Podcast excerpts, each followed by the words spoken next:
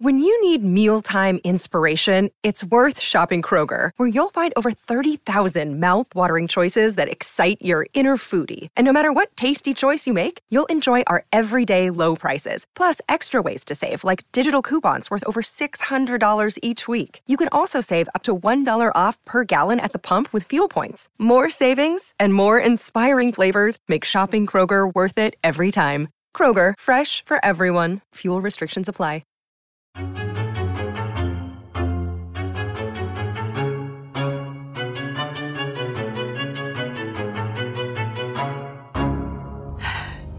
You might actually be the most derivative one of all. I mean, Christ, the same house. Maybe so. But you forgot the first rule of surviving a stab movie. Never answer the... I'm bored. Wait!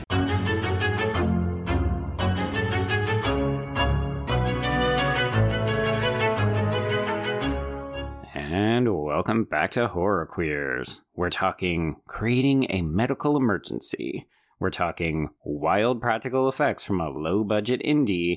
And we're talking, I never dreamed this thing turned into a menage a trois. And I'm Joe. And I'm Trace. And we're talking, it's okay, it's okay. We're cutting your arm off.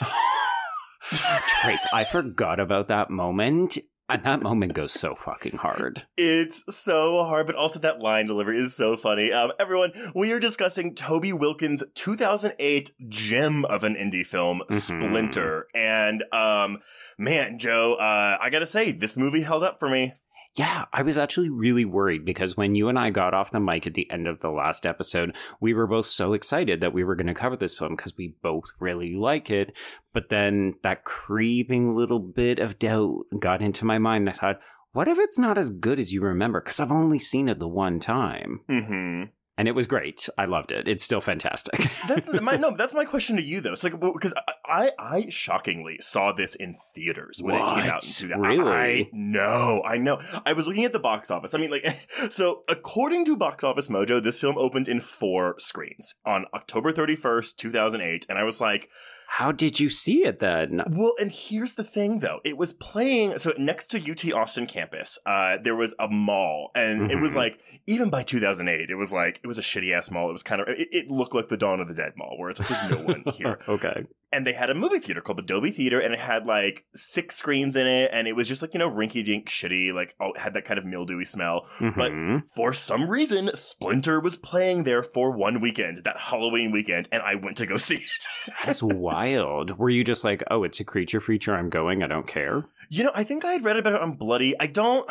Shit, I actually don't know if it screened at any festivals or not, but I remember reading articles about it on Bloody, and I, yeah, I just saw Creature Feature, and I was like, yeah, sure, I'll go see this movie, and I think the review was fairly positive. I mean, when we go into the reception, this film did get a relatively strong positive reception, mm-hmm. and, you know, I was nineteen, twenty at the time, I was like, yeah, sure, I'll go walk to this theater that's right, right. across campus and go see this Creature Feature, um, and I was not disappointed. Ugh, isn't it wild? Those old days, like I've had conversations with former guest Lindsay Travis about how there were times in our youth, I'm using youth with air quotes here, yes, we're still there were times where we would just like randomly roll up at a movie theater and be like, what's playing? Let's go watch something. Like that was a thing that people of a certain generation would do. Maybe the kids still do it nowadays, but I feel like it's so much harder to find a weird little gem when you go to a multiplex now, because it's just like twenty-five screens all showing the same three or four movies, right? Yeah, you've got to look for those smaller... It's not even an indie theater, but it's a theater that plays those indie films. Like, I mm-hmm. remember there was another one in Austin where I was like, oh, I'm going to go see the original Girl with the Dragon Tattoo, and I'm going to go see right. The Girl Who Played with Fire, because that was the only theater showing those at the time. And mm-hmm. those would be the fun ones where I was like, okay, let's just show up and see what the next showtime is, and we'll go see some random... And, you know, because I think when you're younger and you're seeing a foreign film, or uh, an independent film, you're like, ooh, I'm classy going to see these movies. I'm taking a huge risk right now. I should be applauded.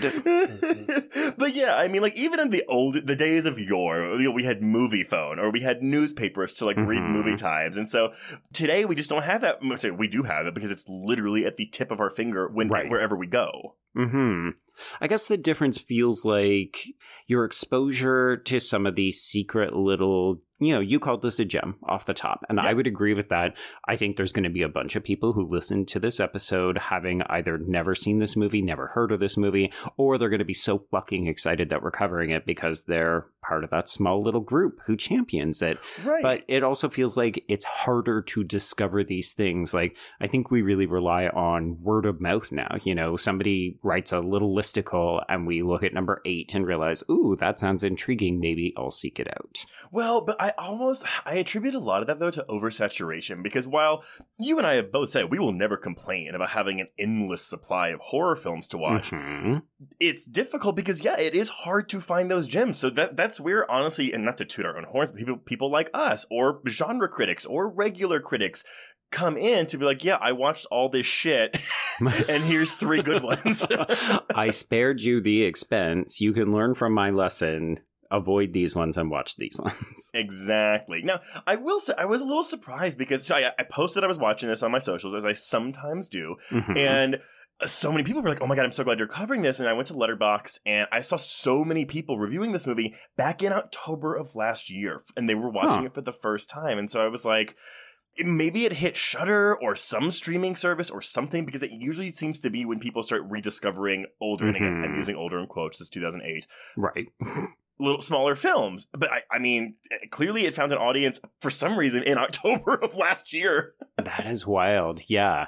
I couldn't remember if I owned this movie because I have a kind of deep bench catalog of movies that I more or less stole from Blockbuster in the final closing days where, you know, you would go and you could get ten movies for ten dollars or something yeah. like that. So I just grabbed anything that looked interesting. And this for me was of a time period where there was still that kind of air of questionability about direct-to-video movies. Like, sometimes you might find a Splinter, but sometimes you might find, I don't know, insert generic title X where you're like, oh, it's Dancing Arachnophobes Volume eight or something. Mega Piranha. Yeah. And so it often felt like you were taking a risk, but you know, in, in those times, it was kind of like, well, the prices are so cheap. Like, it really doesn't matter if I just happen to have a new coaster, if this goes badly. A new coaster. How dare you, sir?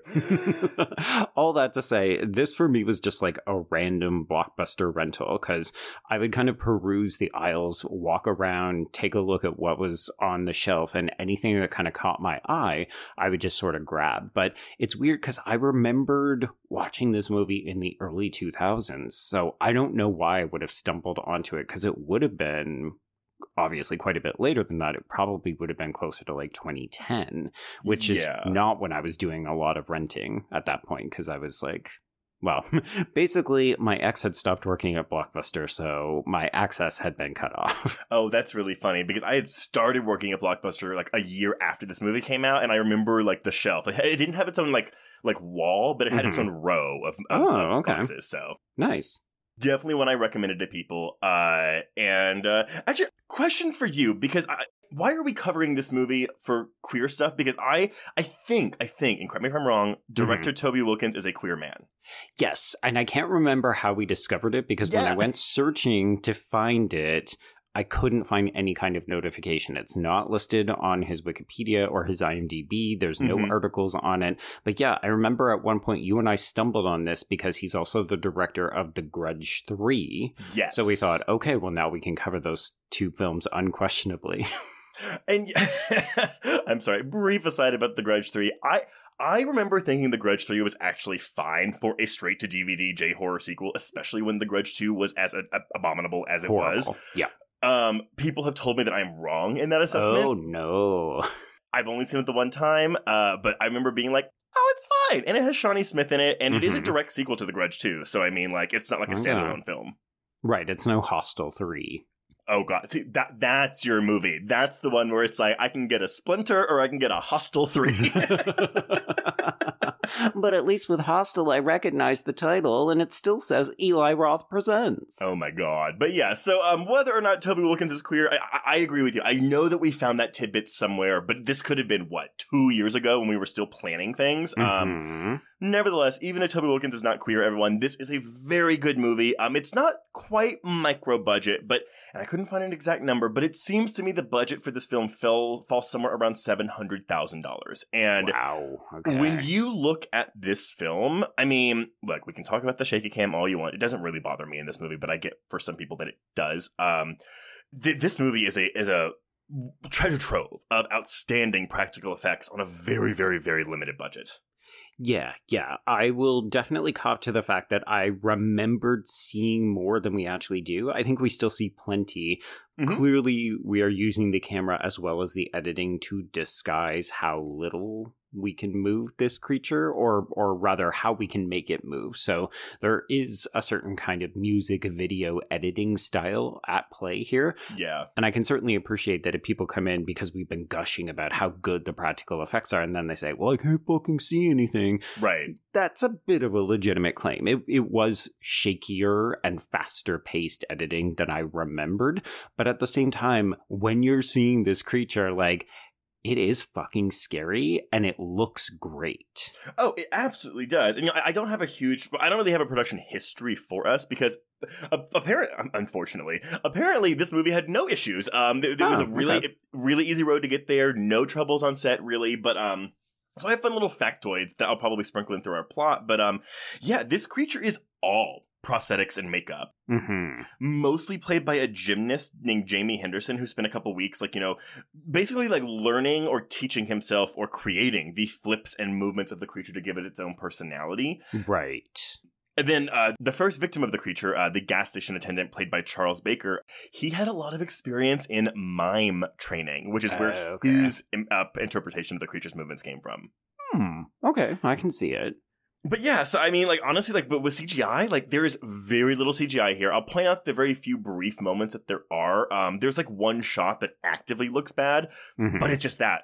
It's a split-second shot. Right. Okay. Creature effects, by the way, handled by Quantum Creative Effects, who weren't really familiar to me, but mm-hmm. they, this is the film they worked on right before they went off to go work on Zack Snyder's Watchmen. Oh, really? Yeah. That's interesting. That's a huge step up. Holy cow. Right? I know. I mean, in terms of budget. Oh, well, ex- exactly. Yeah. And, you know, I mean, honestly, well, this movie probably wasn't very profitable because um, it didn't make its money back. But well, yeah. Hopefully it did on D V D and Blu-ray. But yeah, we're looking, as I said, at a release on October thirty-first, two thousand eight. Uh, a brief runtime of eighty-two minutes. Thank you, Lord. Mm-hmm. Um... The opening weekend gross, I mean, again, y'all, four theaters, we're looking at the number eighty-one spot with about nine thousand five hundred dollars. Yeah. It's just, how do you cut through that noise? Like, you're literally getting eyeballs of maybe a handful of people. Yeah, I mean, I, I don't even know what the plan was for this distribution model. Like, maybe if it did better, like, just for a four-theater release, like, it would have expanded. Um, mm. But again, like, if you weren't reading sites like Bloody Disgusting, I don't know if you were really aware that this movie existed. Yeah, I'll I'll confess that I'm surprised it even went theatrical in four theaters at all, considering this seems like a very obvious play to capture the home video market. one hundred percent. I mean, yeah, it was a different time back then. I don't know. It's true. Yeah. uh, it does make, uh, it goes on to make about fourteen thousand domestically and five hundred thousand overseas. So we're looking at a worldwide gross of five hundred twenty-two thousand four hundred ninety-seven dollars. Mm-hmm. Yeah. So e- even given a seven hundred thousand dollars budget, if that's what it was, um, still didn't make its money back. Well, and here's the thing, though, is if we truly believe that it was intended for home video, I'm willing to bet that it more than broke even, because this was the day and age where people were renting voraciously. So it probably made, like, I would wager anywhere between eight and twenty million dollars on home video. I would wager that as well. I mean, if it at least made a million dollars, like, there you go. Mm-hmm. It made its money back. Yeah, I mean, whether the money gets back to the filmmaker is another question. Yeah, I mean, yeah, that, that's something I won't even pretend to understand based on whatever distribution model we're looking at here. Mm-hmm. Although I do wonder what, I mean, because Toby Wilkins, so, you know, he, as you said, he does this, he does The Grudge three, and then he really just sticks to T V a lot after this. I mean, these are the only two features he's done. He did a lot of Teen Wolf. Uh, okay. Interesting, considering the Jill Wagner connection. Well, okay, so that's the thing. Uh, she is, for me, a dead ringer uh, to Jennifer Esposito. Mm, okay. I don't know her from anything. Um, so I saw when I saw she was on Teen Wolf, I was like, oh, okay, that makes sense. Like, Toby Wilkins did Teen Wolf. She's on Teen uh-huh. Wolf. Most of her career has been spent hosting the reality television show Wipeout. Yep. Yep. I didn't know that. That's really cool. Yeah, and then she pops up in, like, Hallmark Christmas movies now, too. Oh, that's where you know. Well, that and Teen Wolf, I guess, huh?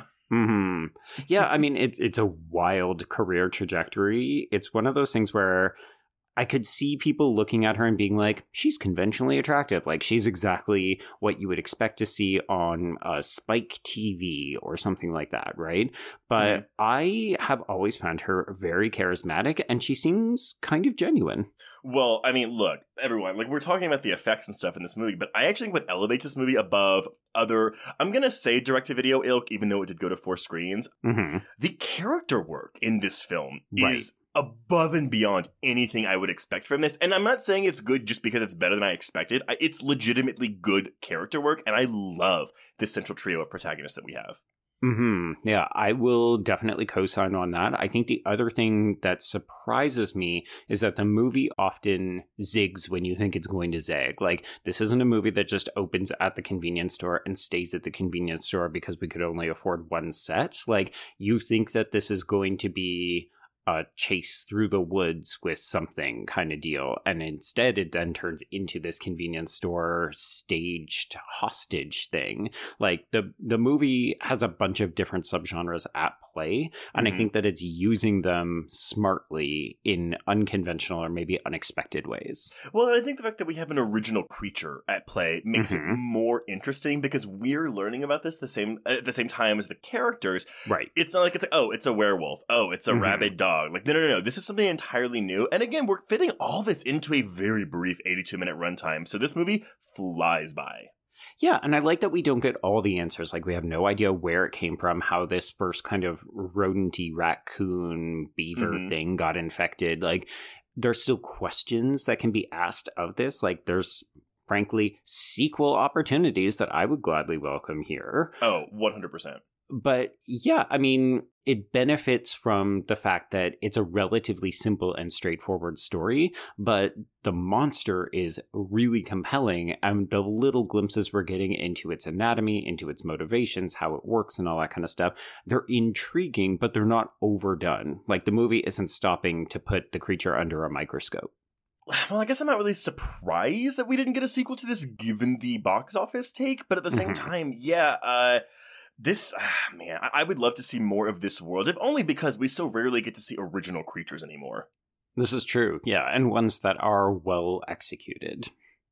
Well, yes, absolutely. Uh, I mean, I can't, even going back to that budget, I'm just like, how how did they do some of this stuff? And that, that's why the shaky cam doesn't really bother me as much, because, as you said, the shots where we do get to see this creature, mm-hmm. I mean, I say creature, it's... if anyone's watching The Last of Us, it's basically a fungus or a mole that takes over your body and, like, you know, parasites itself onto you. Uh, right. But there's something just so visually interesting about the splinter effects of all of this.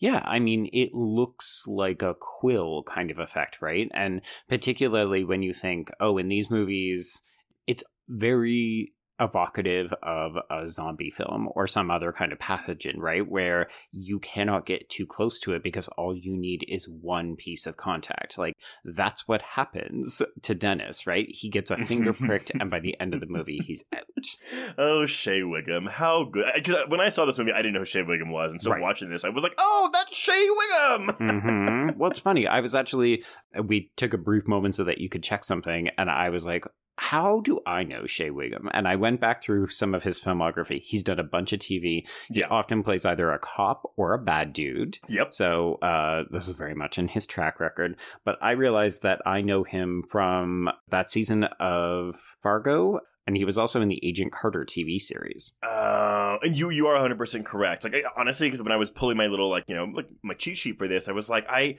yeah, I don't know what I know Shea Whigham from, but I've definitely seen that season of Fargo. I've mm-hmm. definitely seen the season of True Detective that he's on. Right. Boardwalk Empire is a big thing, but he's also in Take Shelter, Silver Linings Playbook, Kong Skull Island, First Man, Vice, mm-hmm. Joker. And I'm like, well, I've definitely seen at least half of those movies. Yeah, he he turns up in a couple of your Fast and Furious movies, too. Yes, he does. My Fast and the Furious movies, as if you don't watch every single one of those things. I deny you can't prove anything. But anyway, okay, so before I pass it off to you, Joe, um, uh, critical reception, we are looking at a seventy-six percent on Rotten Tomatoes with an average score of six point four out of ten.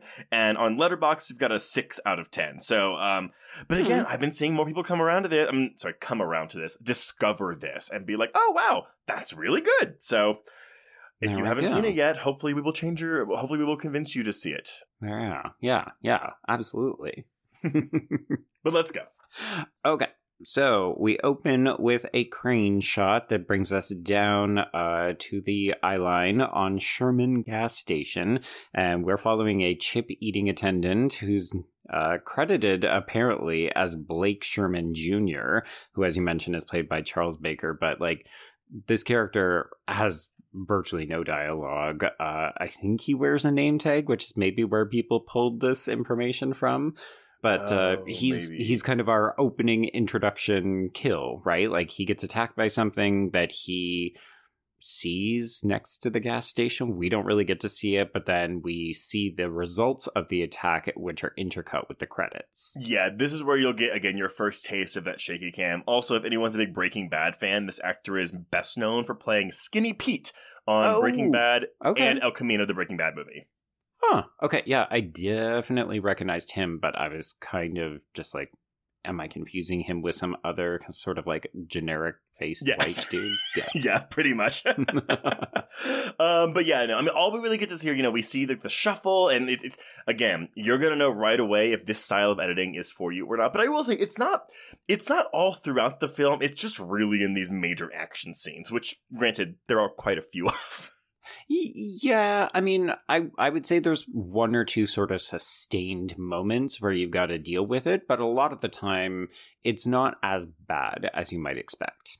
Yeah, and I mean, like, I know that a lot of people, when they're watching movies like this, they're not taking budget into effect, but sometimes, like, this this kind of style of, of mm-hmm. camera work is meant to hide Uh, uh, not bad effects, because the, the effects in this movie aren't bad, but, like, maybe where you could see that it is just that, an effect. Mm-hmm. Yeah, it's we're we're trying to be strategic with the way that we film and edit because we don't have the budget to just let you linger on something. Yes, but that being said, if you have motion sickness, maybe not the best movie for you to watch. You know what? Take a Dramamine and jump on in, people. Exactly that. Okay, so after, yes, Sherman Junior goes down, we then move over to, I, I wrote S U V, it could be a truck, I don't drive. A vehicle with four tires that can carry multiple passengers is traveling down the road, and there is this ominous test site warning on the fence that they drive by. I didn't really capture it, but I was very much like, Zombieverse. Yeah. Oh my God. Talk about original creatures, by the way. Um, I, I will say, so listen to the commentary. It's not like a particularly insightful commentary. It's a lot of like, it's it's the director and um, the history cast members actually kind of hanging out, watching oh, the movie okay. together. So it, it's one of those like, oh, I feel like I'm in the room watching this with them, but you're not really getting a ton of insight. But right. I will say that Wilkins says that he believes uh, that the creature has always been on Earth. It's been primordial, just kind of living under the ground or in the mm. forest or whatever, and it's finally made its way out. Okay, so this isn't some kind of government spill that has mutated a woodland creature. That's not what he says, but honestly, I had the exact same thought you did when we're looking. I mean, again, whenever you see testing site signs, mm-hmm. it's like, oh, red flag.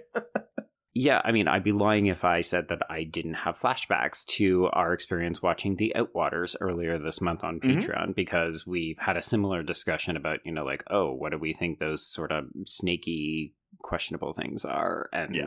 that's a test site. Yeah, but you know what?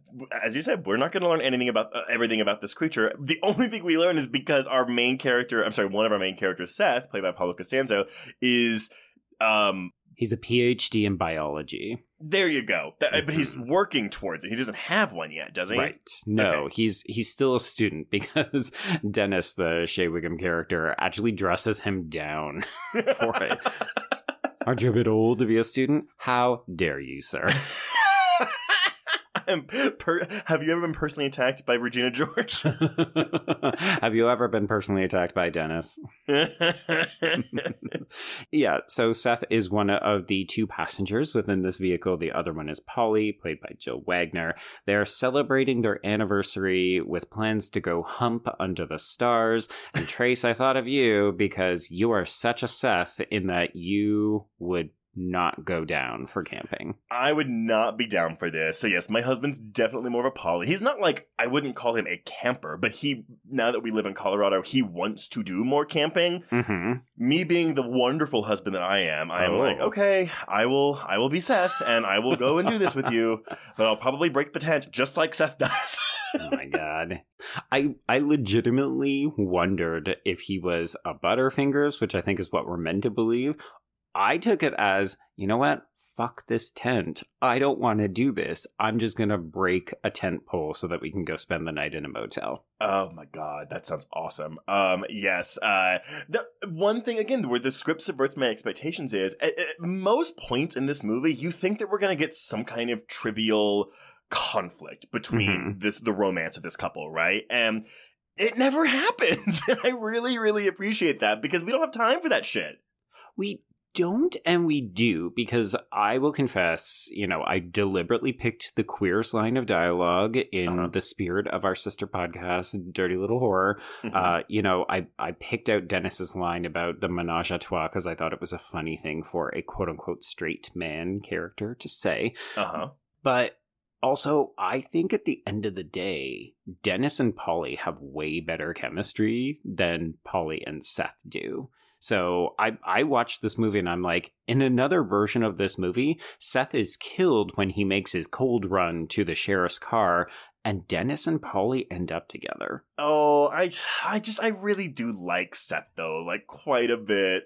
But it's interesting because I think when you first see them, you think that we're going to fall into that C B S sitcom trope of smoking mm-hmm. hot wife with yes. the kind of like schlubby husband. uh-huh. I literally thought that. I was like, and he's a scientist. So it's basically the Big Bang Theory, a horror convenience store version.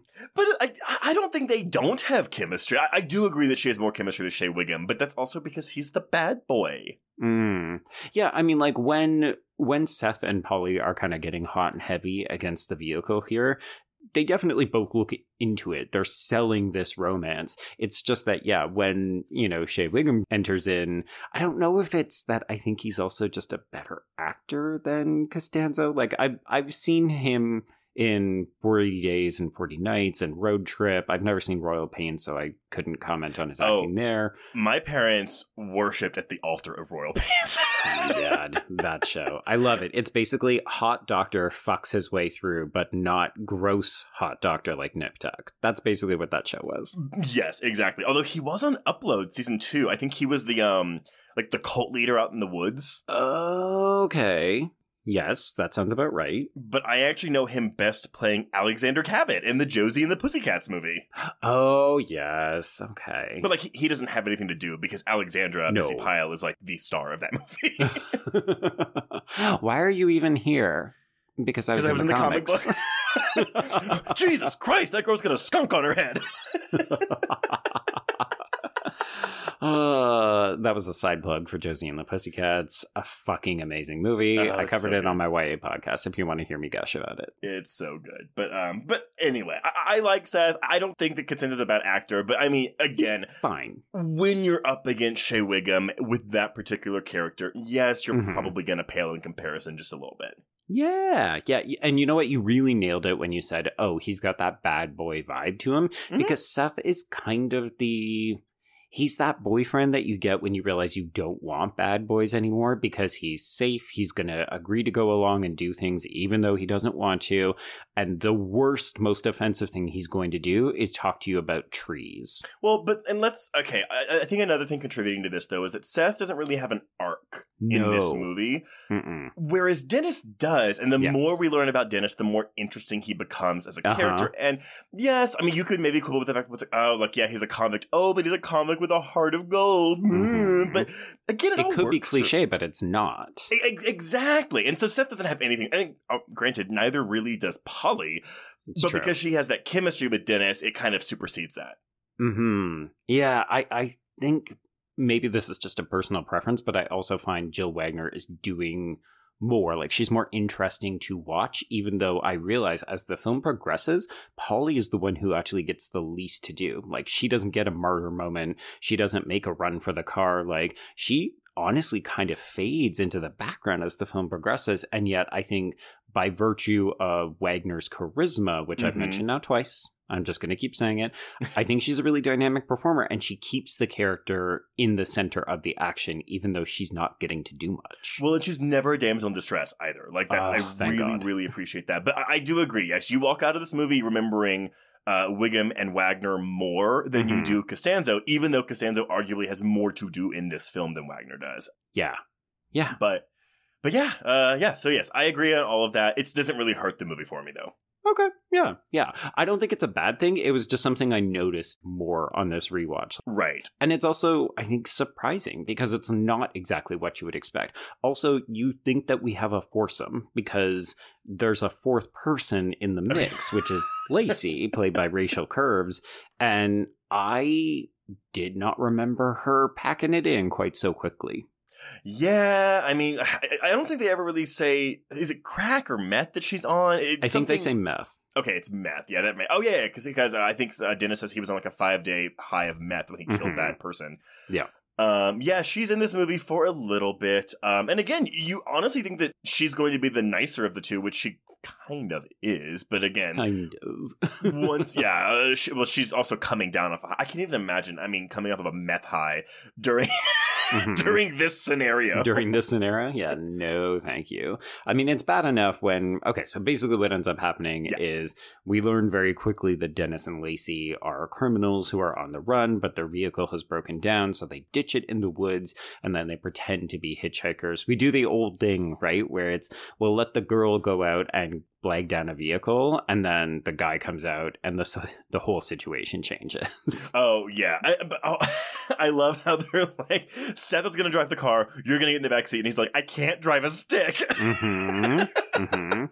Yeah, there's this weird kind of emasculation vibe that's going on in especially the first act of this film, where it's like, oh, Seth... Typically, he should be the one that has to save the day or be relied upon to be the hero. And instead, it keeps having to be Polly because she's the one who drives the car. It's her vehicle. So she knows where the spare tire is. She knows how to change it. He doesn't know any of this because, you know, ha ha, he's a science guy. Well, then I guess I'll correct what I said earlier then. I guess that is Seth's arc, right? Like, he is the emasculated nerdy man who has mm-hmm. to prove himself for being masculine, which is maybe also why you and I are, are gravitating towards that arc less, because it's inherently less interesting to us. Right. Yeah, that's entirely possible. I'd, I'd be curious to know if we have, like, straight male listeners who watch this and we're kind of like, oh, yeah, this is my trope. This is the kind of thing that I see all the time in quote-unquote conventional action films. Yeah, and not that I think Seth is an incel by any means, but like the term incel wow, didn't really... that took a hard turn. No,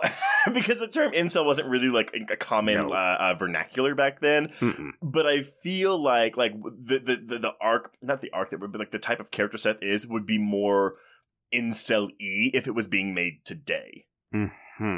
I don't know. Maybe I'm off base there. Incel adjacent, let's say. Yeah, sure, sure.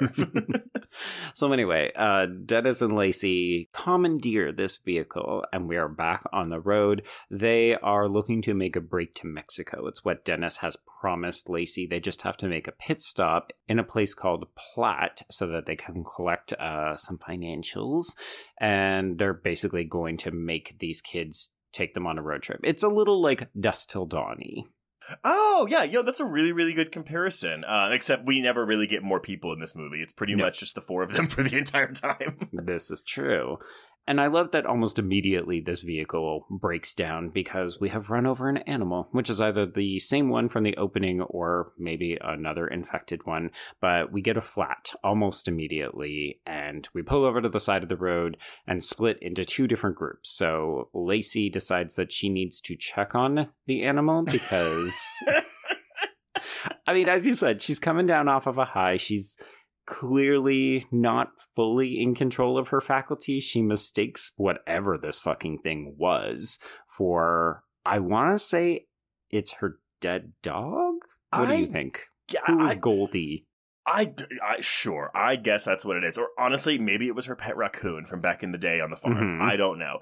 But Nevertheless, this is basically a flattened carcass. Yeah. I said Goldie. It's not Goldie. It's Ginger, according to my notes. But Ginger the raccoon. This thing is the definition of roadkill. Like, it, you can't even identify what this is. This is just the props took some blood and viscera and splashed it across pavement. And this actress is like, go into town with the waterworks. She's so upset. Just holding this poor man at gunpoint, like, you're a doctor, fix it. Mm-hmm. This is one of my nightmare scenarios where you basically get caught with somebody who is not in their right mind, and they're just making demands of you, and you have no idea how they're going to react to anything that you do. I find that terrifying. I mean, are you in any type of scenario stopping to pick up a hitchhiker? Uh... No, but mostly because it's, I would say mostly because I've seen so many horror films. Yeah, no, I mean, look, it, look, I get it. You know, there's, there's a thing where it's like, you can be like, oh, I want to be a good person and help someone out. But the problem is, especially in today's world, um, you don't know. I mean, self-preservation comes first, unfortunately. And so mm-hmm. it's like, again, what if something like this happens? And then the person who you're picking up, their partner comes out and puts a gun to your head. Yeah. Yeah, and it's aggressive, right? Like, the way that Dennis takes control of this car, he's got Polly laid out on the pavement at gunpoint. Mm-hmm. It's it's overwhelming. And when we then, you know, have this sort of first of multiple car incidents, let's say, um, you know, Polly is left with this guy. And there's very much a... Uh, like, I'm going to suggest that these two actors have chemistry together, mm-hmm. but in this early scene, it's a vaguely threatening sexual chemistry where you wonder, is Dennis going to try to do something to Polly? Oh, I'm really glad the movie does not go into that territory, because no, this movie does not need it. It doesn't. Um, if anything, you could argue that Seth is more vulnerable because Lacey is the one with the gun and she's a little more unhinged. A li- but, but again, she's just, she she means well, but yeah, she's mm-hmm. you know, I don't really know exactly what happens in a meth come down, but I, I, no. I apparently it's not good. Yeah, in this case, uh, she definitely flips out when this creature begins to reconstitute, and it kind of moves, and she shoots it, and then we're all back in the car. Unfortunately, even though we have changed the spare tire, the radiator goes almost immediately, but we can cruise to a very convenient, very familiar-looking gas station trace. And um, th- so this is when, because uh, Dennis gets pricked on his thumb here because he, yes. like, gets too close to it. Um, mm-hmm. Again, minor bit of C G I. It's whenever he pulls it out of his um, thumb. Out of his thumb? Oh. That, that, that's what C G I. And again, whenever C G I is used in this film, with the exception of two shots, it's always to enhance the practical effects. It's it's mixed in with the practical effects. It's never oh, okay. just C G I. And it's right. always like, oh, like we need another splinter or two in this mass of practical splinters. Let's C G I some splinters in. Oh, interesting. Okay. That's fascinating because I feel like if we gave this movie a bigger budget and made it today, the entire creature would be C G I nonsense. Um Folks, if you want to hear us talk about a really, really bad example of that, stay tuned to the Patreon next month. Um, also, three years after this, we get that pre-make of The Thing.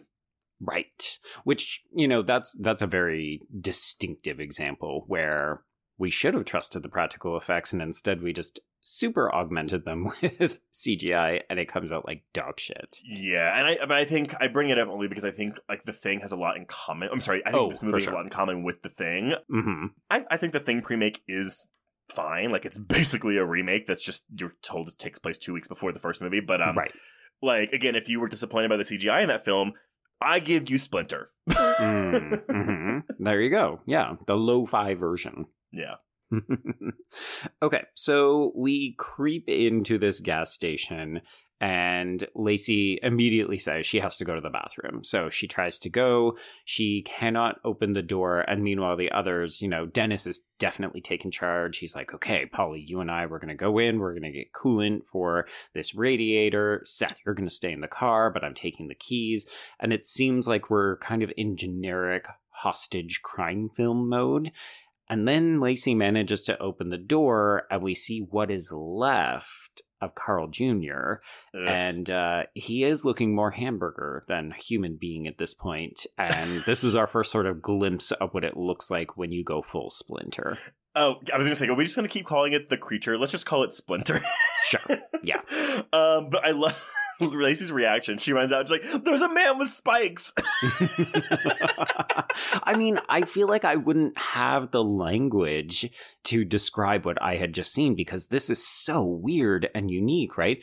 And of course, because it's the character who's coming down, yeah, everybody just disbelieves her. Yeah. Which... fair. I mean, I mean, honestly, you would. W- when talking about horror movie characters that make bad decisions, I actually think that, I mean, again, y'all can maybe argue, but um, I think that everyone here does the best, makes the best decisions they possibly can in this ridiculous situation. Mm-hmm. Yeah, there's one point where two of the characters try to do something and the other one stops them.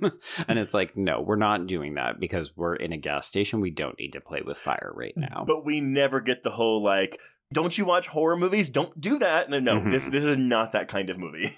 Right. Yeah. They're not making stupid decisions so that the movie can then move forward in that capacity. And then also not calling out the fact that, you know, horror movie characters make bad decisions, so they shouldn't make them either. It's not a meta movie. No, not meta at all. Thank God. Yeah. I could see a version of this, but I also don't want that. Yeah, no. I, this to me feels, I mean, again, despite the fact that it's two thousand eight, it feels very old school um, with its approach to this. Mm-hmm. I mean, you compared this to The Thing, and I yeah. think you could easily look at this. This movie does have a bit of a nineties flair to me, which is maybe mm-hmm. the other reason why I thought I saw it in the early two thousands. But like, this does, yeah, you're right, have that old school kind of vibe to it. Yeah. So uh, we neglected to mention that Splinter, or Splinter in his current form in the bathroom, is still alive, so he begs Lacey to kill him. She comes and says, you know, like, hey, I saw this thing, and it's almost immediate, right? Like, she is just killed by this thing when it barrels out of the bathroom right in front of everyone. Yeah. Yeah. It happens so quickly. Like, yeah, once again, we've got the shaky cam, we've got the very fast-paced editing, but it's like Lacey is down and bleeding, and the movie kicks into high gear. Yeah, uh, it does not. I mean, we, we have an hour left, so yeah, we, we got to go. Okay, so they end up locking themselves in the gas station, and we get this kind of beat where everybody gets to collect their breaths, but also we're, we're still looking at Lacey's body because she is, what, four or five feet away over at the gas pumps, and it's like, this is the rest of the movie, folks. We're going to spend it in this very tight, constrained area. We're going to find new places to discover and hide, but for the most part, it's like, this is now the movie. Just inside this gas station. And I think, too, this is the only real time in the movie where we are one step ahead of the characters because we have seen the opening prologue to this mm-hmm. film. So much of the next, like, five minutes of the screen time is spent with Dennis being like, she's alive, she's alive, even though she's clearly dead and the mm-hmm. thing is just moving for her. Yeah, and I do love that Polly immediately clocks that. Like, he's... We neglected to mention that uh, Dennis does shoot Splinter, so the gas station attendant is now sprawled over the hood of their car. Ugh. But um yeah, Dennis goes to look at the security cam footage, which will also come into play later in the film, and he sees that one of Lacey's arms is moving, and it I love the herky jerkiness of it because uh-huh. it looks like she's being marionetted, right, which is exactly what this creature is doing. Yeah. But you know, Dennis is grief-stricken. This is the woman that he loves, and just because he's a villain doesn't mean that he didn't have affection for her. So he wants to go out, and Polly's just like, dude, look at her. She is dead. Well, and honestly, it's the information we learn about Dennis as the film goes on, you know? Mm-hmm. I mean, like, I, I'm jumping ahead here, obviously, but it's like, they were both on meth together. He got clean. She did not. He murdered someone. He's going to go to Mexico and get her clean, but after they give money to these people that he killed and blah, blah, mm-hmm. blah. And it's like, they have been through so much, and I can't even imagine, too, being, like, that close to freedom. Right. And then having this happen to you, you know? Yeah, I mean, they had a plan, and maybe one of the things he thought would happen was that, yeah, he would have to take someone hostage because their car breaks down, or like, you know, you might have to do something quote-unquote bad. I don't think he thought that he was going to be in a gas station standoff with some kind of otherworldly creature. Or have Lacey die, period. I don't think that was even in his, his, his, his, his right. bingo bucket list at all for that year. Yeah. Yeah. But she is, in fact, dead. But yeah, he wants to check on her. He wants to bring the body inside. So we get this great tension-filled moment because, as you said, we as an audience one hundred percent know what's going on. Like, mm. there's no suspect that she is still alive. We know that he's about to get, well, we're already pretty sure he's been infected based on the finger prick. But he's proposing to bring an infected thing into their sanctuary, into their safe space. But I love how just generous with the time we are with this sequence, right? Where he's crouched down, we're having debates about whether or not to lock the door, how many bullets does he have, oh, but yeah. we're holding on him as he's like inching towards her and making to grab her arm, and you're just like, you're waiting for the yeah. shoe to drop. And that's the, I mean, like, I I don't think this is a particularly scary movie, but it's very effectively tense. It's tense. Also, yeah. But it's also very fun. Like, it's a, it's mm-hmm. a perfect balance between those two things. Yeah, like, I was watching this by myself, and I definitely wish that I had a gaggle of gays and a bunch of booze so that we can just, you know, like, like this is a great movie, I think, even for the horror squeamish, because it's just the right amount of scare slash tenseness that you're going to get somebody who is like, no, I can't watch, ah!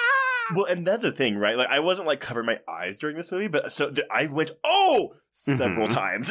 Yeah. And it's not really the gore. It's more so like it, it is body related things, but it's not like blood and guts. It's mm-hmm. um bone snapping and hyperextension. Ooh, yeah, I do love the bone stuff. Mm-hmm.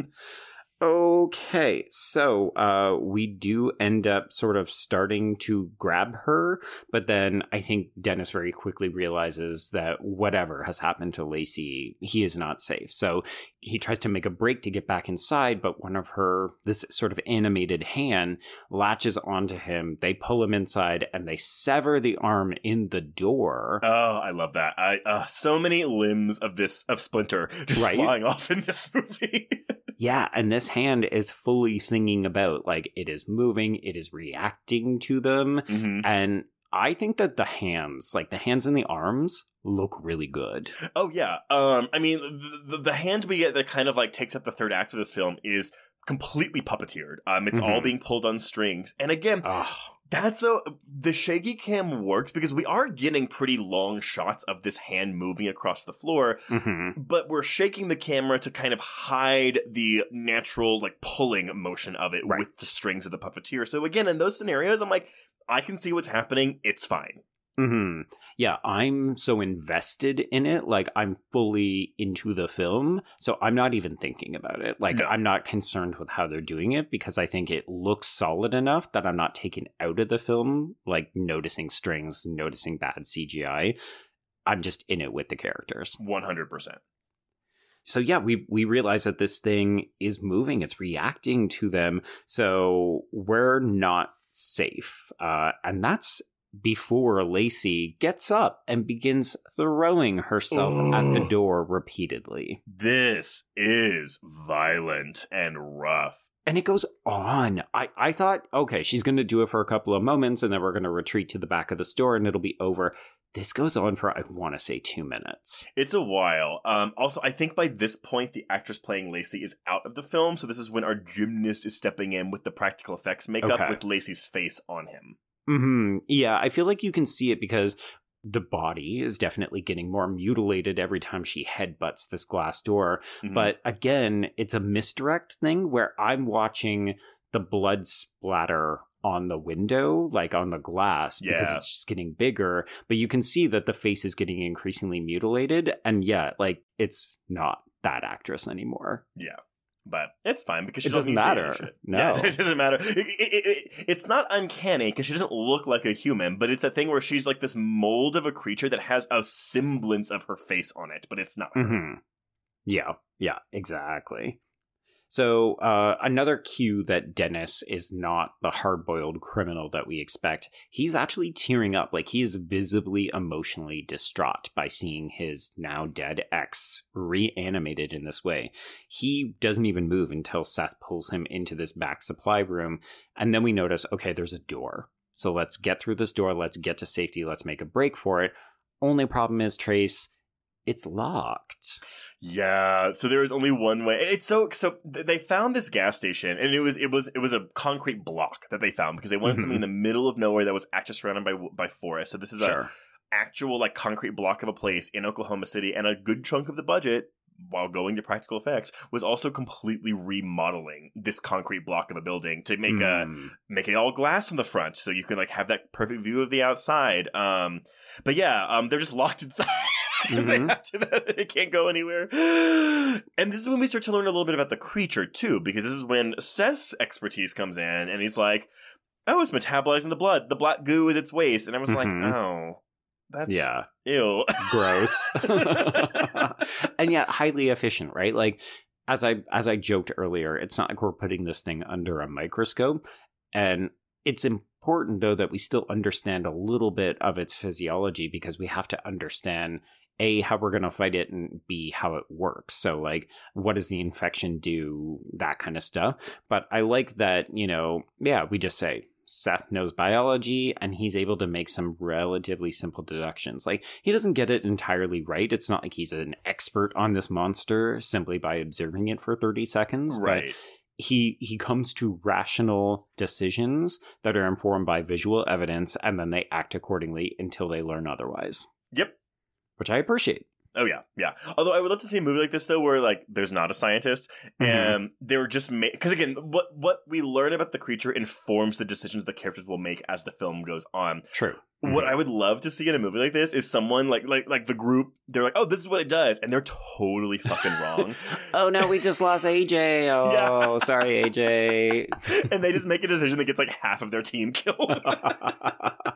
I mean, I think I've said it a couple times, but I always go back to It Follows, the end yeah, where they're oh. like, we think it's going to do this. And you're just like, why did you think that? You had no proof of it. And you're just like, oh, it's because the characters are dumb. They were trying to do the best they could, but they had no idea what they were up against. That's actually an excellent example, and I'm so glad you brought it up. And I don't mind that, but mm-hmm. as, we, as we discussed in that episode in that film, yeah, some people had a big issue with that being the climax of the film. Yeah.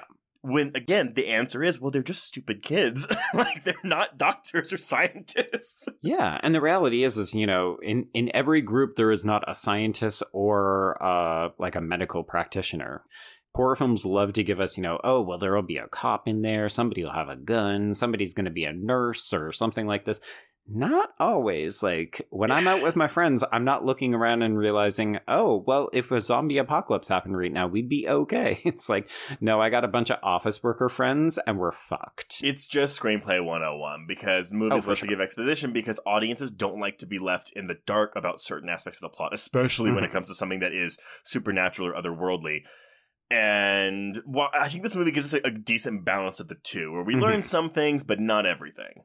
Yeah, yeah. And and what we learn is the kind of thing where if we didn't have a Seth, it would be harder to get around, but it's not so much that it feels like an exposition dump.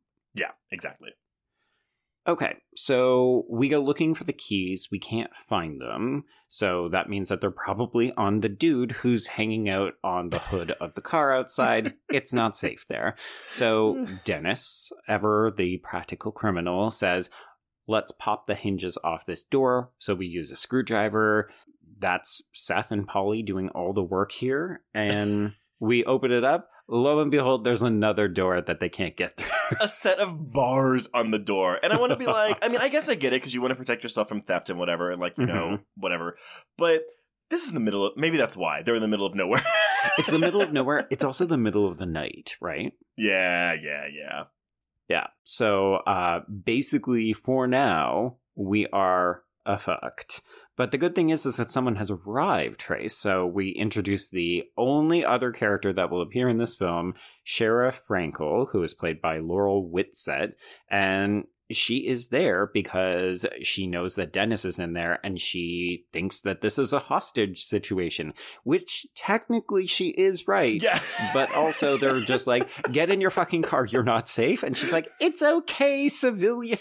It's, it's, it, I actually love the way this is shot, because every mm-hmm. time we're always seeing it from the, the people who are listening's side of the glass. Right. So when we're on, when when they're talking, we're on, we're out there with the cops. So we're, we're kind of hearing their muffled versions. It's like, we can hear what they're saying and we know what they're saying because we know mm-hmm. what they're going through. But yep. also, like, I think it does a good job of not making this cop seem so incredibly incompetent.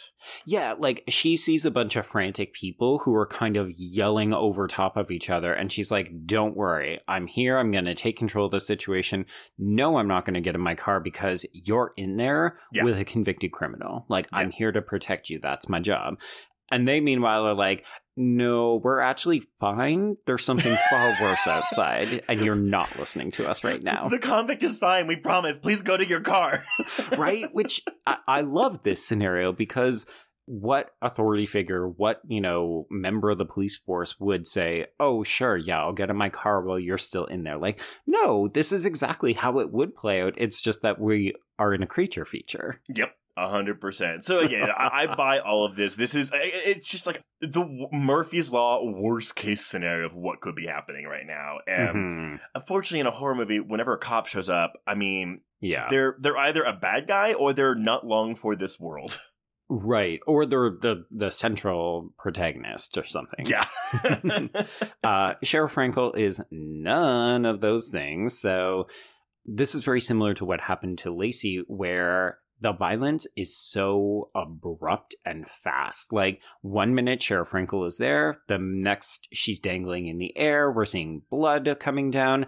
And then this motherfucker gets ripped in half. Yes. And this is the only use of green screen in the movie when we are ripping this body in half, by the way. Yeah. This, uh, it, I think the close-up shots of her waist splitting mm-hmm. are fantastic. Yep. My favorite part, again, it's this little comedy that's put in here, but it's Seth's reaction, just going, it, uh, it took half of her. mm-hmm. Yeah, and I, I love, you know, we've said this movie isn't, have we said it? I don't know.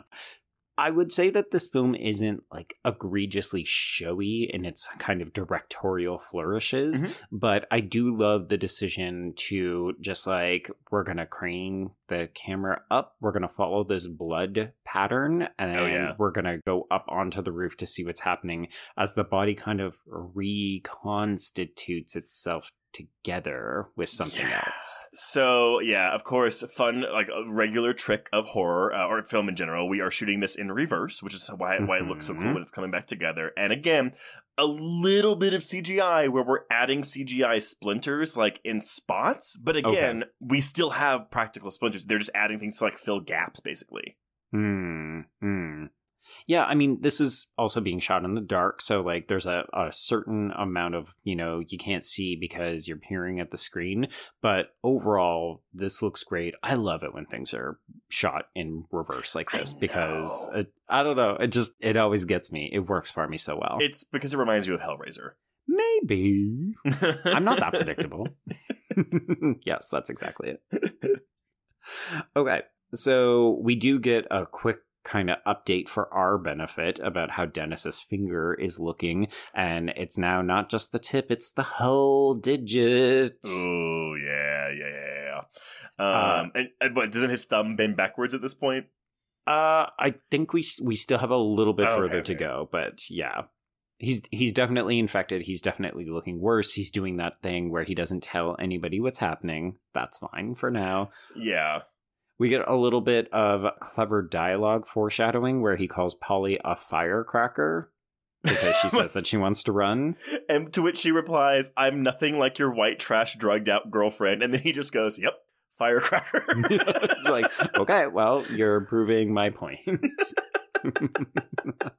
This is really where the banter is starting to come in between these two characters. Seth is in kind of scientist investigation mode, and these two are just kind of like... I made a joke that there's another version of this film where the two of them end up together. There's a whole other subgenre of film where this is a romantic comedy and these two are just like, they're bickering because they're perfect. Okay, no, my my, act- my favorite dialogue exchange is actually between Polly and Seth. And she's like, Seth, we don't know shit, Seth. We know it attacks you and you die. And then he goes off on this like minute-long monologue about like science and fungus mm-hmm. and mold and bullshit. And she's like, so you're saying it attacks you and you die.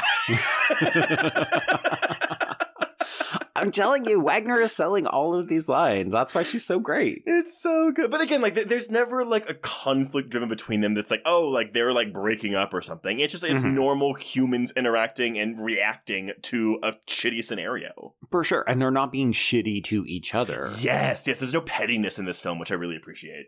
Mm-hmm. And also, like, we will never see Dennis actively working against them, except for him not revealing that he's been infected. But he's not, you know, bossing them around. He's not being that kind of, like, shitty crime character who doesn't trust them, doesn't want to believe them. Like, all of that was left behind the minute the creature attacked. And here's the thing, too. With him not telling them, like, that's a st- standard zombie movie trope, right? Mm-hmm.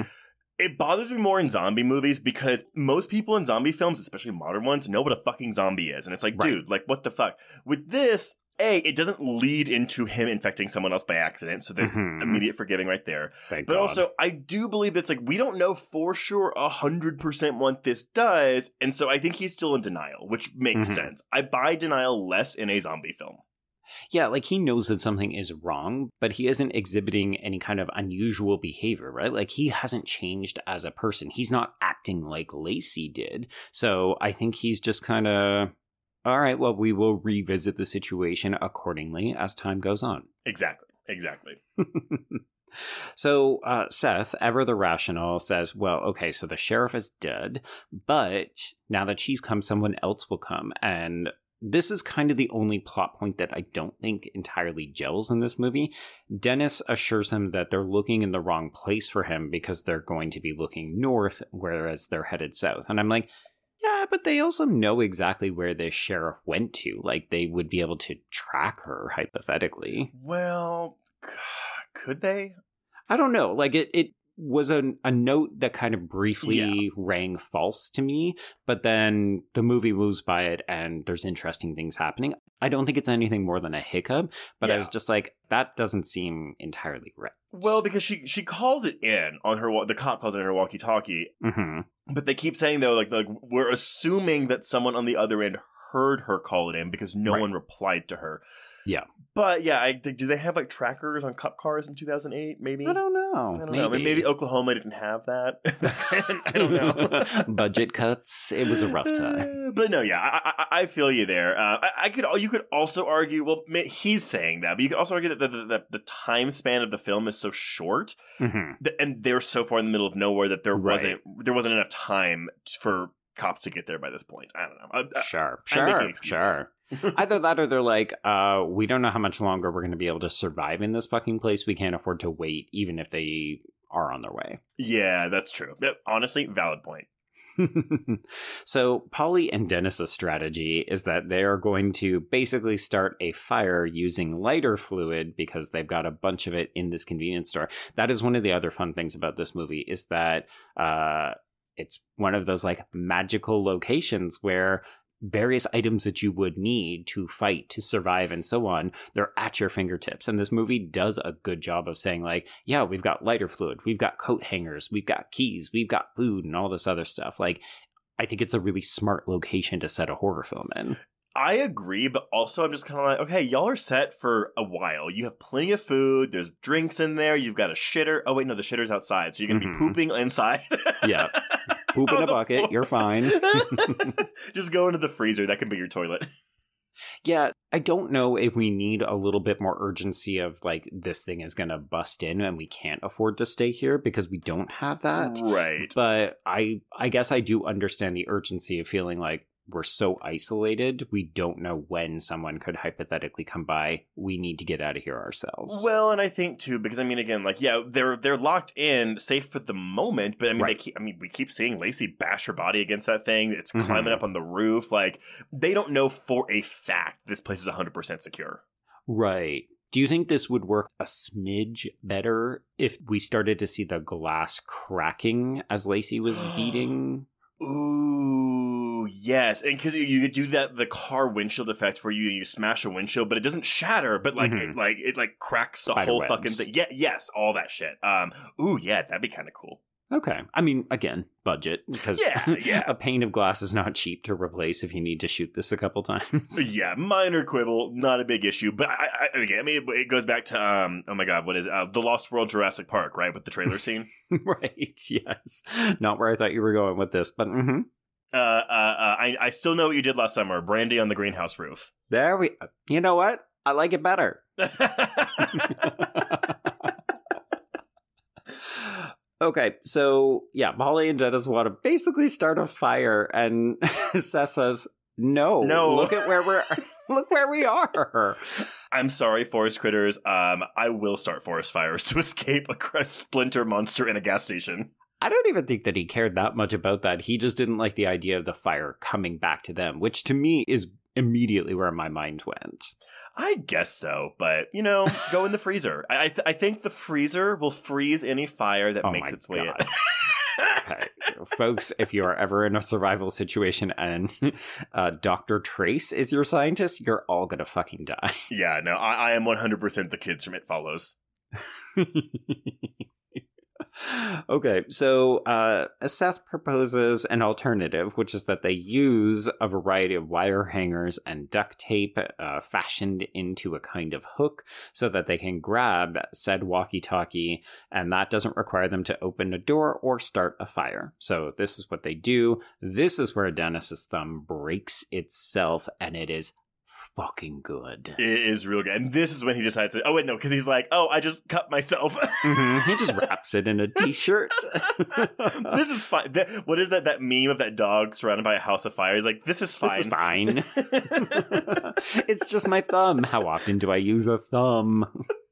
I just lost my girlfriend. A thumb's no big deal. This is so true. Yeah, yeah, yeah.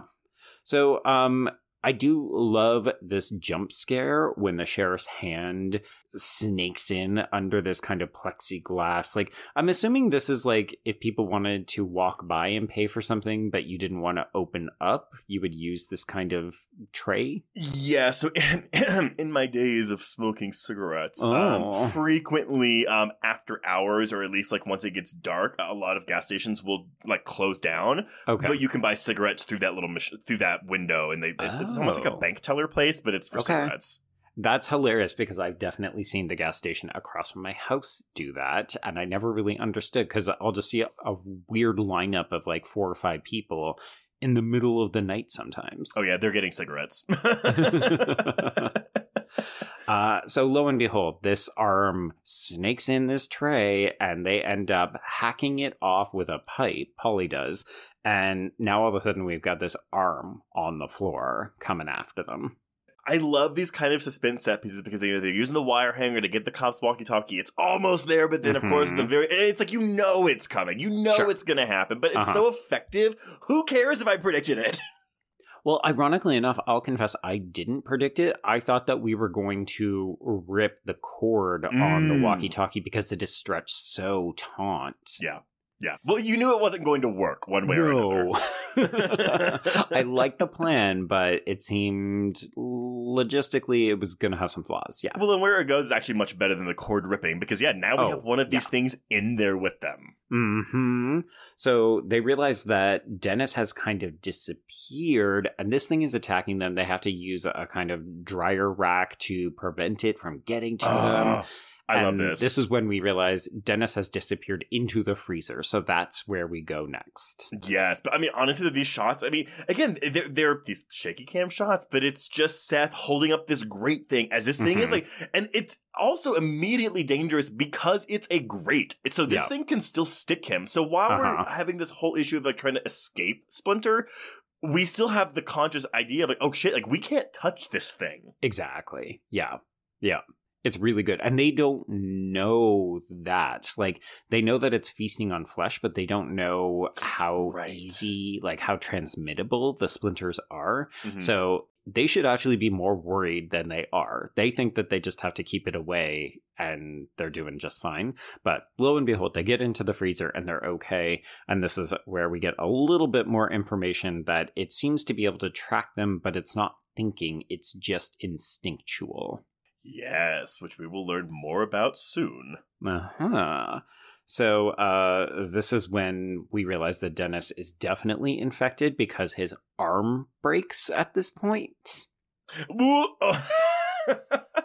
The snapping. Mm-hmm. Good sound design in this film, by the way. Uh, this is, I mean, like we get a full shot of this. It is just this yeah. arm bending backwards. And I think...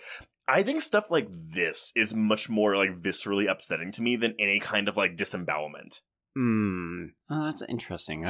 Part of me is like, let's do a poll. Let's see what people think. But yeah, like this reminds me of the cave sequence from Old, which was one of my favorite deaths of the year. Mm. Yeah, I find bones breaking very disturbing, but particularly when it is this kind of like herky-jerky and then the Foley work is great. Like this sequence is so effective for me. I think it's because having an, an arm bend too far backwards, a hyperextension, mm-hmm. is infinitely more relatable and possible to right. your average human than being, you know, gutted. mm. Right. Yeah, that is fair. Uh, and it's just like, blah, blah, blah, blah. Um, this is fantastic. I love all of this. And it looks really good.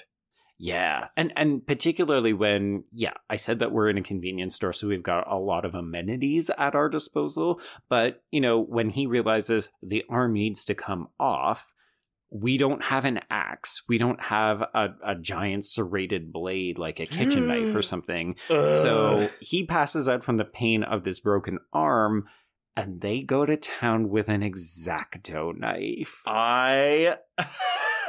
It is like the ruins level of yes! oh barf. Yes, and here and it's not quite as graphic as the ruins, but honestly, I'm so, again, you're really on point with your comparisons tonight. Um, also, this would have been the same year as the ruins. Actually, it would have been like four Ooh, months later.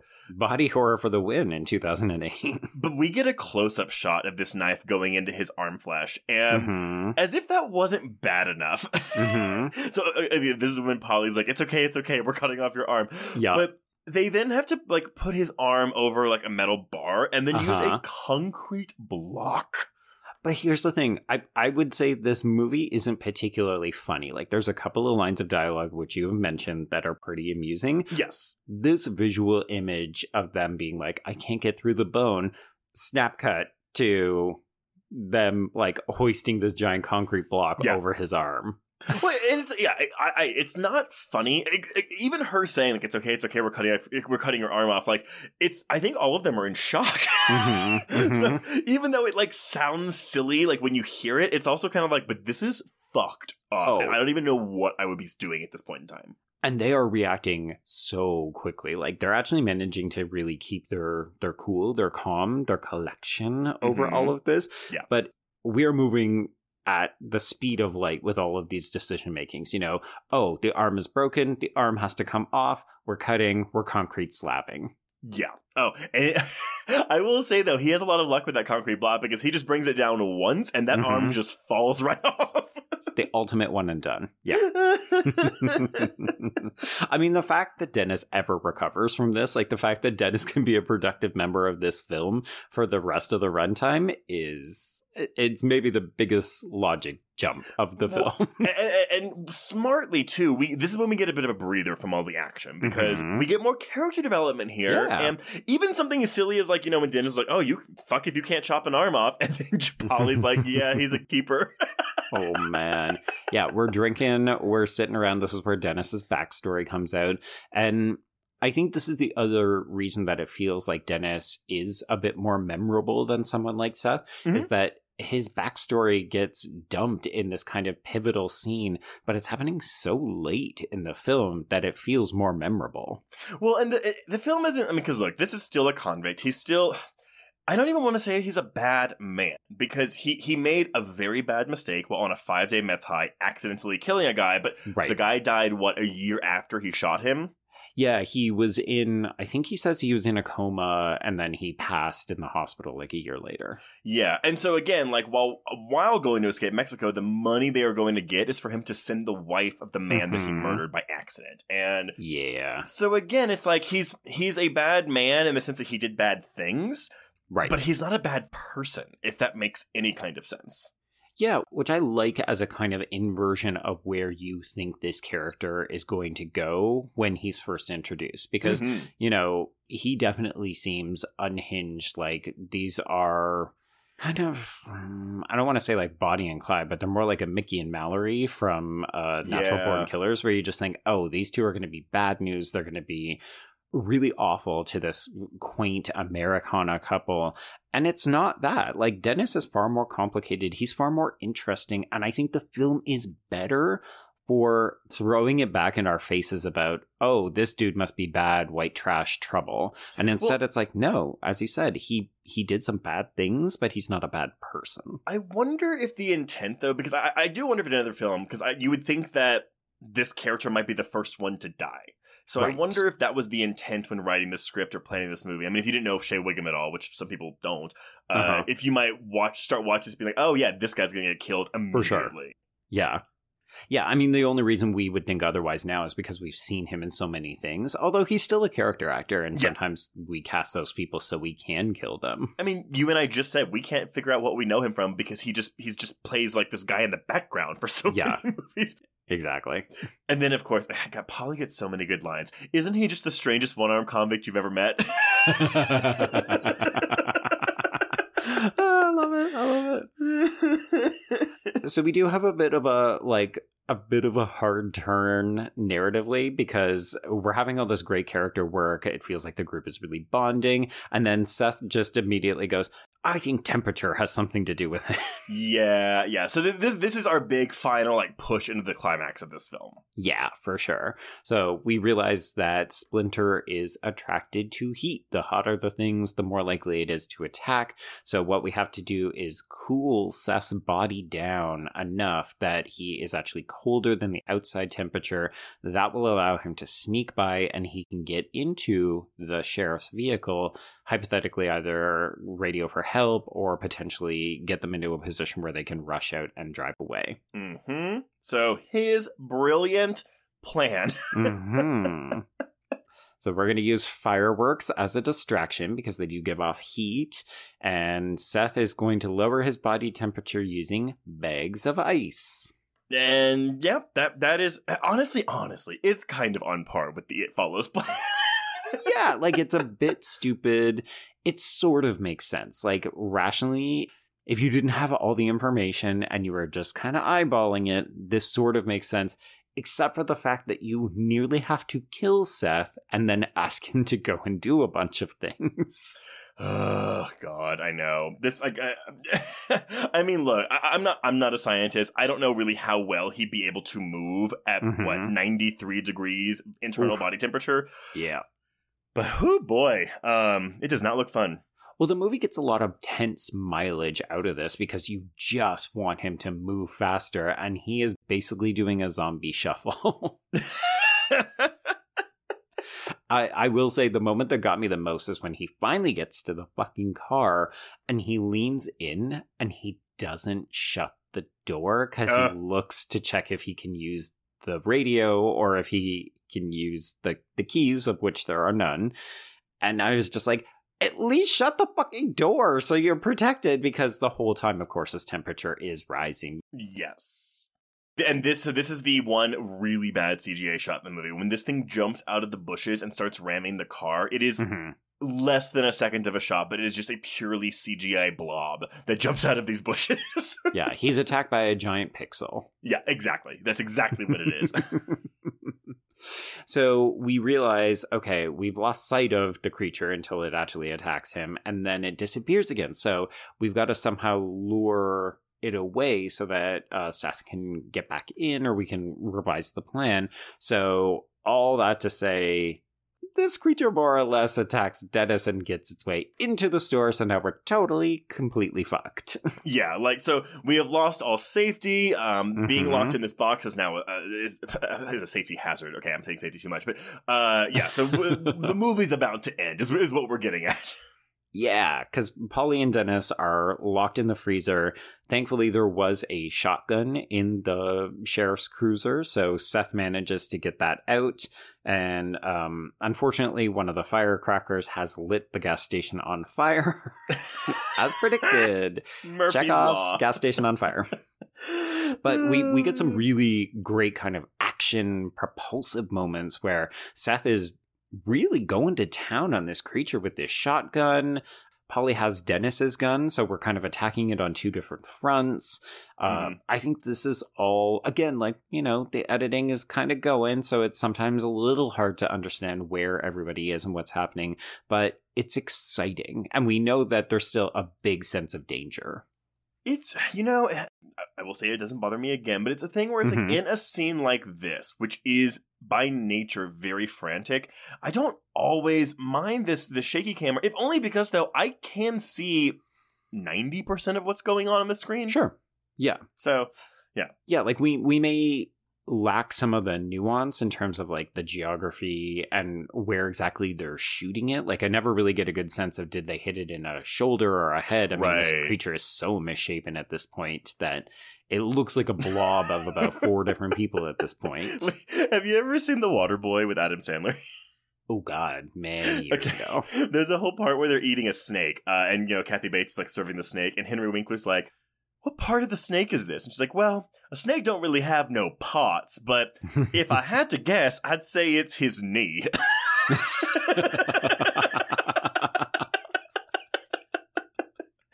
Yeah, exactly that. Exactly that. uh, there is an amusing moment where uh, Seth manages to shoot the hand into the fire. Oh, yeah. Mm-hmm. It's amusing, for sure. So the three of them end up escaping outside, but by this point, Dennis has kind of been doubly infected because in order to get into the convenience store portion of this gas station, the thing essentially bit him on the shoulder. Like, he's he's very badly infected with splinters yeah, on one he's, side. He, he's fucked. Like, he's, he's not, fucked. You, you, you can't, like, chop off a torso. Although, I think he, he has a joke, like, what are we going to chop off now, or something like yeah, that. Yeah, oh, for sure, yeah. Again, I, all of these, everything these people are saying just feel very real to me. Like, right. very little of this feels like movie-manufactured dialogue. Yeah, like, there, there's still quips to it, but mm-hmm. it's not the, I'm about to die and I'm making a joke. It's resigned action movie yeah. dialogue. It's just, again, like, if, if you're not along for the ride by this point, like, sure, oh, this isn't going to work for you, but, like, turn it off. You've got three minutes left. What the fuck are you doing? So Dennis decides he's going to play the martyr. He's going to hang out and deal with it while they, you know, more or less take a hike. So he shoots the diesel tank. Someone on IMDb helpfully said that diesel only combusts when it's in gas form, and this wouldn't do anything. So fuck you. You must be fun at parties. Fuck, I, I didn't know that. So uh, I learned something new today. That's my one thing. I mean, don't trust an IMDb poster. That's right.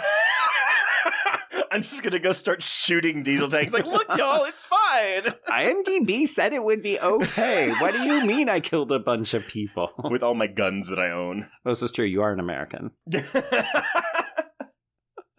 So anyway, in this movie, this diesel tank does explode, and we do end up lighting Splinter on fire, and Polly and Seth return because Dennis has also been blown to the ground.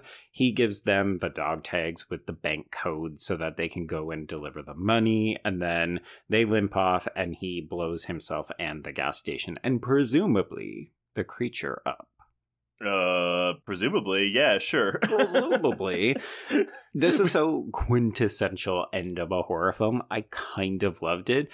They basically stumble off down a long dirt path as the sun is kind of rising in front of them on the yeah. horizon. And of course, we get one final image of it's either the same creature that they ran over or more likely the creature from the beginning of the film. But uh, them splinters are still growing. Interesting. I actually think to me it's just another part of the creature because clearly this thing spread. So I just figured mm-hmm. it was like, oh, there's more of these things in the forest somewhere. Right. Yeah. The result is still the same. Yeah. Yes. Sequel set up.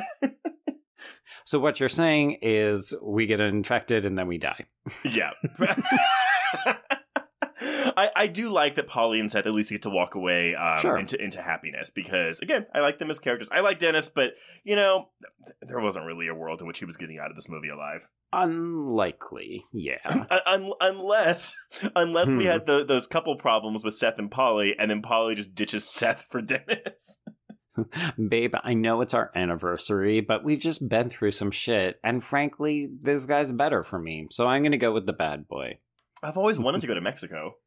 There you go. Yeah. Clearly he's loaded. He's got a bunch of money in the bank. Oh, yeah. But that that is Splinter, everybody. Um, still really, really good for me. This is a four out of five. Um, despite its minimal shortcomings for me. I get why people wouldn't mm-hmm. like it because of the shaky cam stuff, but this is just exactly what I want out of a creature feature. Yeah, no, uh, hard agree. I mean, the practical effects are great. You can see them most of the time. The editing feels a little bit antiquated. As I said, mm-hmm. it gives off that kind of music video vibe to me. But this is very clearly a low-budget indie film.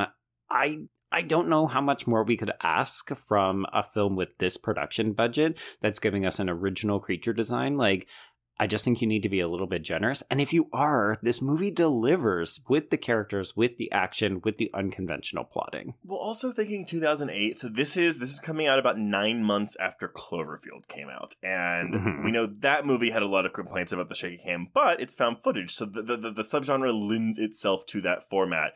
But right. I wonder if this is also just around this time where we were, and what, Paranormal Activity comes out the same month as this as well. So it's like, mm. if people are just more annoyed. It was in the air. Yeah, it was, like, it was in the air. It was like time. Diesel gas. It was in the air. Oh, God. But yeah, everyone, let, let, let us know what you thought of Splinter. If this was a revisit for you, did it hold up? If this was a new watch for you, are you uh, happy for me and Joe, or, or are you mad at us? Are you happy for us? What, is this our anniversary? Are we going to yeah. go on a camping date? Oh, man. But yeah, all right. Well, before we announce what we're covering next week, um, if you want to get in touch with us, you can reach us on Twitter and Instagram at HorrorQueers. Shoot us an email at horrorqueers at gmail dot com. Uh, find us on Letterboxd to keep track of all the films we've covered. Go watch our YouTube channel for all of our interviews and conversations. If you want to chat with other listeners, please join our Facebook Horror Queers group. If you want to show us some love, please rate and review us on Apple Podcasts or Spotify. And if you want even more content, please support the show by becoming a patron at patreon dot com slash horrorqueers. This month, we've got episodes on The Outwaters, H B O's adaptation of The Last of Us, sixty-five, and, of course, Scream six. Shocker. Oh. Uh, and our audio commentary of the month will be on The Strangers Pray at Night, another lean, mean little film. There we go. Yeah. Uh, but Joe, mm-hmm. what are we covering next week? Well, I feel like we should keep it in the indie vein, but we haven't gone Canadian enough this year, Trace. Oh, so okay. I'm actually going to take us to the east coast of Canada, which uh, for you is going to be very confusing. Mm-hmm. But uh, yeah, we're going to check out a very low-key kind of horror film. This is a coming-of-age queer horror film called Closet Monster. Oh, boy. I feel like we've wanted to cover this for a very long time, but we did write an article about this back when we were mm-hmm. doing our article, so I think we were trying to get some distance between our viewings. Yeah, that, that, and, you know, this is a film that I think some people will quibble, like, oh, this isn't a horror film, and for that, I would say, well, you've clearly never been a queer teenager. But uh, I don't know. Th- this one's a bit of an oddity. And yeah, mm-hmm. you're right. We just needed a little bit of distance from it.